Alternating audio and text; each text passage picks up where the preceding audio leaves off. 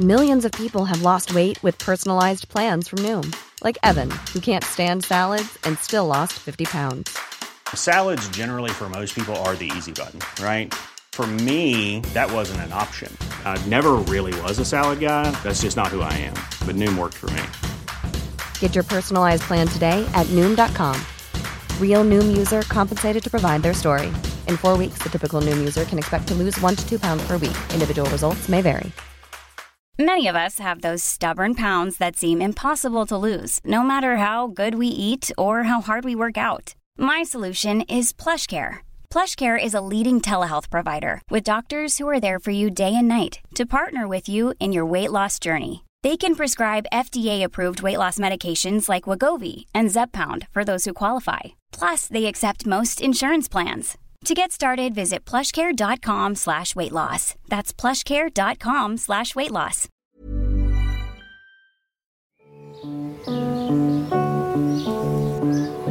Hello, I'm Kathy Slack, and welcome to Tales from the Veg Patch. What a lot of gardening there is to do this bank holiday weekend. Most crucially, the tomatoes need potting up and introducing to the outside world. I've grown them from seed this year, which is a bit of a faff and a labour of love. I used to grow tomatoes from seed all the time before I discovered the convenience of plug plants. Though the story of how I was converted to plug plant tomatoes is not altogether a happy one, as you will find out shortly. This is an extract from my cookbook from the Veg Patch, where you will find many more recipes for your tomato harvest, should your seedlings happen to make it as far as adulthood, that is. As ever, please do rate, review, and subscribe on your chosen podcast provider. It really helps a podcast that's new get off the ground. Hubris got the better of the tomato harvest. She did look a bit sheepish, but only briefly. Then she put the car into first and drove over them. She just drove over them. My poor tomato seedlings sprawled on the tarmac, and she drove right over them. No doubt she carried on her day, went about like it was any other Sunday to spend careering around the Cotswolds in a four wheel drive.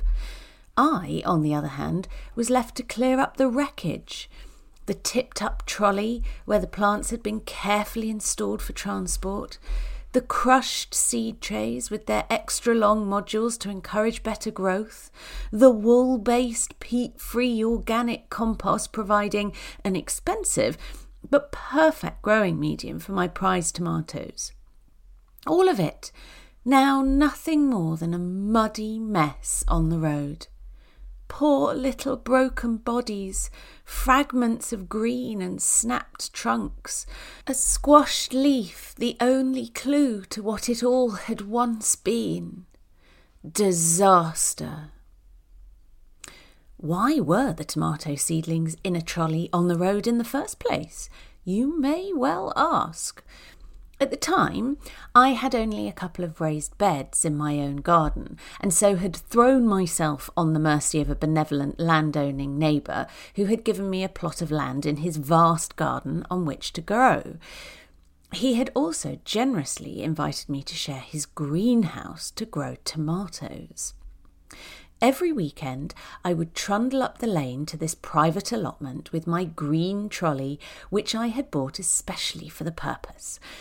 This trolley was one of those steel mesh things with drop down sides and soft grip handles that steered the front axle, the sort you see middle class children being ferried around in at festivals.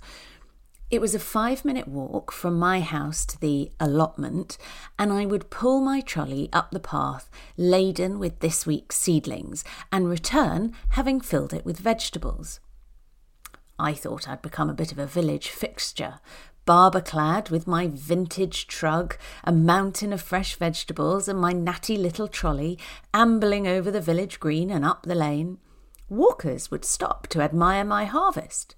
Such a charming village, they'd say as they passed. This is the sort of thing that would do wonders to our house prices. The perfect Cotswold scene. We were a rural idyll, and me and my trolley were the poster boys. So, when I saw a four wheel drive approaching me from behind on the lane, I made to jauntily nip the trolley up onto the verge with all the carefree gusto of a Laurie Lee character. But this driver clearly wasn't in the mood to appreciate the picturesque scene and wanted to get on with her day. So I hurried things up a bit, pulled the seedling filled trolley up the bank a little too quickly, and possibly a little too glibly, tipped it up, and sent the whole lot flying all over the road. I stood, gaping, dumbstruck at the devastation. She paused too, but it was a single track lane and there was nowhere to go but over the carnage, even in a Range Rover. So she did. I'm not sure what else she could have done, really, except leap from her car to console me, which would have been nice. But she left me there, on the grassy verge, to contemplate my broken seedlings and my damaged pride. What was particularly galling about it all was that tomatoes are a bit of a faff to grow, and any setbacks in the early days are irrecoverable. There's a relatively short window for sowing them, late February to early March. Some will sow later, but I think that's a mistake. The seeds are quite expensive, and each pack contains only five or six, so you must plant with care and keep them warm and damp on a windowsill, but not too warm and not too damp, and not too sunny a windowsill, or they will die. Then you pot them into deep root trainers so they are nice and strong ahead of planting out, which you do into a protected greenhouse or in pots after all risk of frost is past. Thereafter to feed and water and stake and pinch out and generally mollycoddle until they decide to fruit. Stall or capsize at any one of these stages, and there will be no time to resow, repot, recoax your seedlings into fruiting and ripening before the weather turns in late September. Your harvest will be done for. Of course, you can cheat, as I did that year, buying plug plants from an online nursery. And actually, they turned out to be marvellous plants. Interesting heritage varieties, sturdy, healthy seedlings. So all was not lost in the end. And I learnt my lesson too. Tomato pride comes before a fall, and one green trolley does not an idyll make. Ways with tomatoes.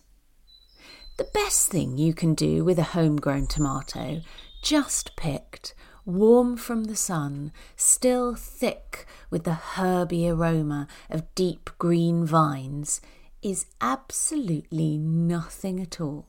Just slice and devour. At most, you might try one of the following with the best of the harvest a simple tomato sandwich.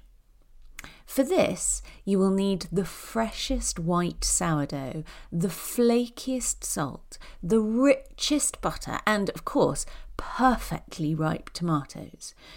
Use something tart and firm, like green zebra, for more texture, variety, and flavour.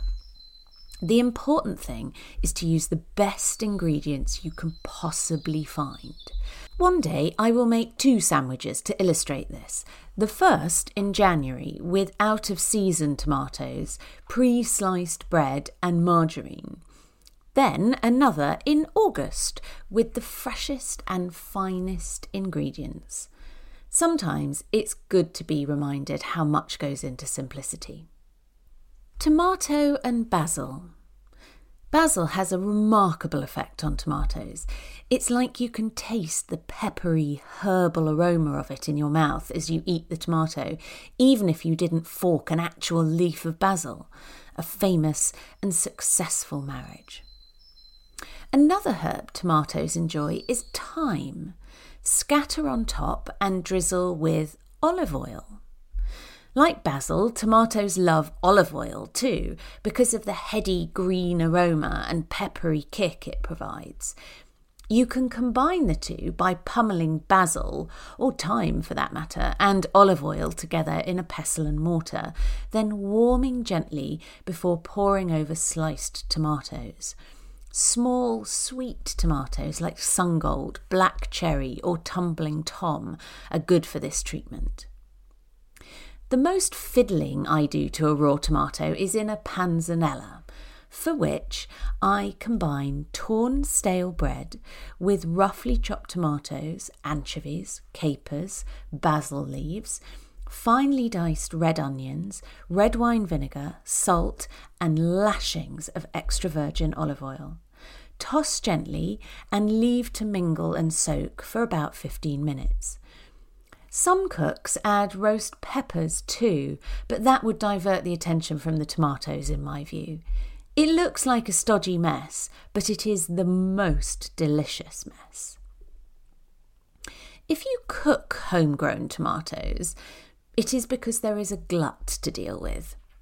Usually, this comes in those unpredictable days when summer is turning into autumn.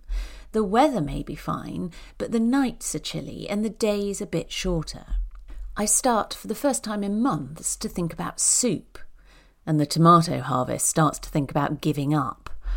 I pick a basket full of down at heel, ragged tomatoes, ripe mostly, but too shabby for eating raw, and indulge in my soup desire. Roast tomato soup. Roast the tomatoes with sliced garlic, extra virgin olive oil, and salt for 45 minutes at 190 degrees until collapsed and charred at the edges. Pass through a mouli to separate the pulp from the seeds and the skin. You can use a sieve for this, but it's even more laborious than a mouli. However, the tedium is worth it because the pulpy soup below is intensely flavoured, sharp with acidity, smoky, and very, very tasty. It freezes well too. For a sumptuous but simple pasta sauce, bubble the roast tomato soup pulp on the hob until reduced and thicken, then stir into pasta. Or add a spoonful of sugar and a splash of balsamic vinegar to the moulied pulp. Heat gently until the sugar dissolves, then boil until very thick, dark, and syrupy. You will never look at a squeezy bottle of ketchup again. For a persistent glut, I recommend tomato chutney. Nigel Slater makes a green tomato chutney that is the highlight of my autumn. He mixes, and I'm paraphrasing here, one part white wine vinegar, one part light brown sugar, one part chopped onion, three parts tomatoes with a handful of raisins, a chopped chili, salt, and yellow mustard seeds. All of which is bubbled together for an hour or so until sticky. I make a few jars of this each year, intending to give them as gifts come Christmas, but always accidentally eating them before December, or hoarding them greedily for myself to brighten a cold February day. Those almost autumn days are too inclement to offer any hope of sun drying the tomato glut as the Italians do, but you can cheat partially dehydrating tomatoes very slowly in an oven concentrates the flavour in a similar way, but keeps them jammy and juicy, unlike the sun dried ones you buy in cheap oil in the supermarket, which look more like leathery Florida grannies dipped in tanning oil than tomatoes. To make your own, Halve 800 grams of tomatoes and arrange them in a single layer, cut side up, on baking trays. Don't crowd them or they will stew rather than dehydrate. Sprinkle a few crumbs of dark brown muscovado sugar on each tomato, about two teaspoons in total. Then drizzle with one tablespoon each of balsamic vinegar and extra virgin olive oil. Roast at 130 degrees for an hour and three quarters. checking them about halfway through just to be sure they aren't too dehydrated. Reduce the cooking time accordingly if they're in danger of looking granny like. Keep them in a sealed tub in the fridge for up to a week. And now for a proper recipe a tomato lover's salad with anchovy breadcrumbs. This is the dish I make with the first tomato harvest each year. I trot out to the veg patch, all anticipation, one afternoon when the tomatoes are warm to touch from the summer sunshine, snapping them off the vines, my fingers turning iridescent green in the process, to select a few different colours and sizes in my trug, nature's pick and mix. The legwork of the harvest is done by the tomato stalwarts like Gardener's Delight, which is a reliably red, sweet, and juicy variety. But the glamour comes from the heritage tomatoes, a seductive burgundy black cherry, the clown like stripes of Tigerella, a flash of orange from the ridiculously named banana legs. It's more like a bowl of sweets than a trugful of tomatoes. And for a salad to celebrate such stars, only the best will do. Use top drawer olive oil for this recipe. Take time to marinate the onion into sweet submission. Hunt down those Spanish anchovies in oil that aren't all bone. And don't rush.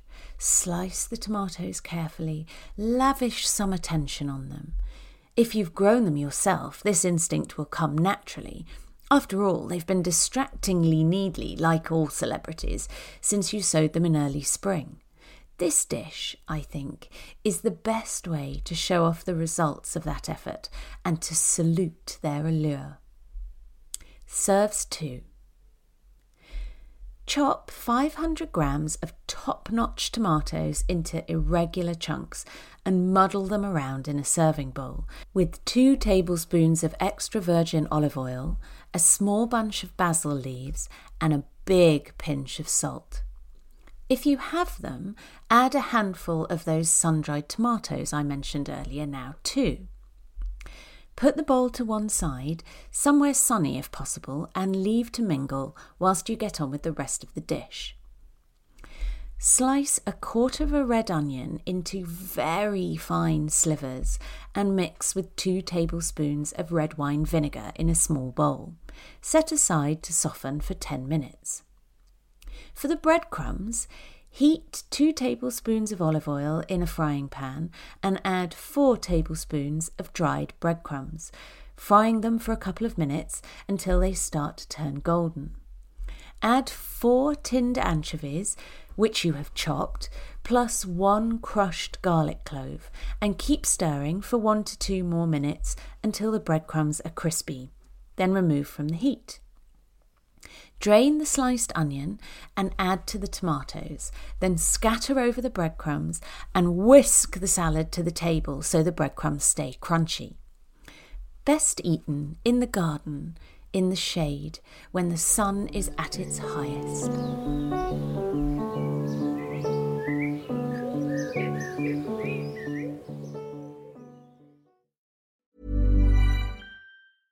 Ever catch yourself eating the same flavorless dinner three days in a row? Dreaming of something better? Well, HelloFresh is your guilt free dream come true, baby. It's me, Keke Palmer.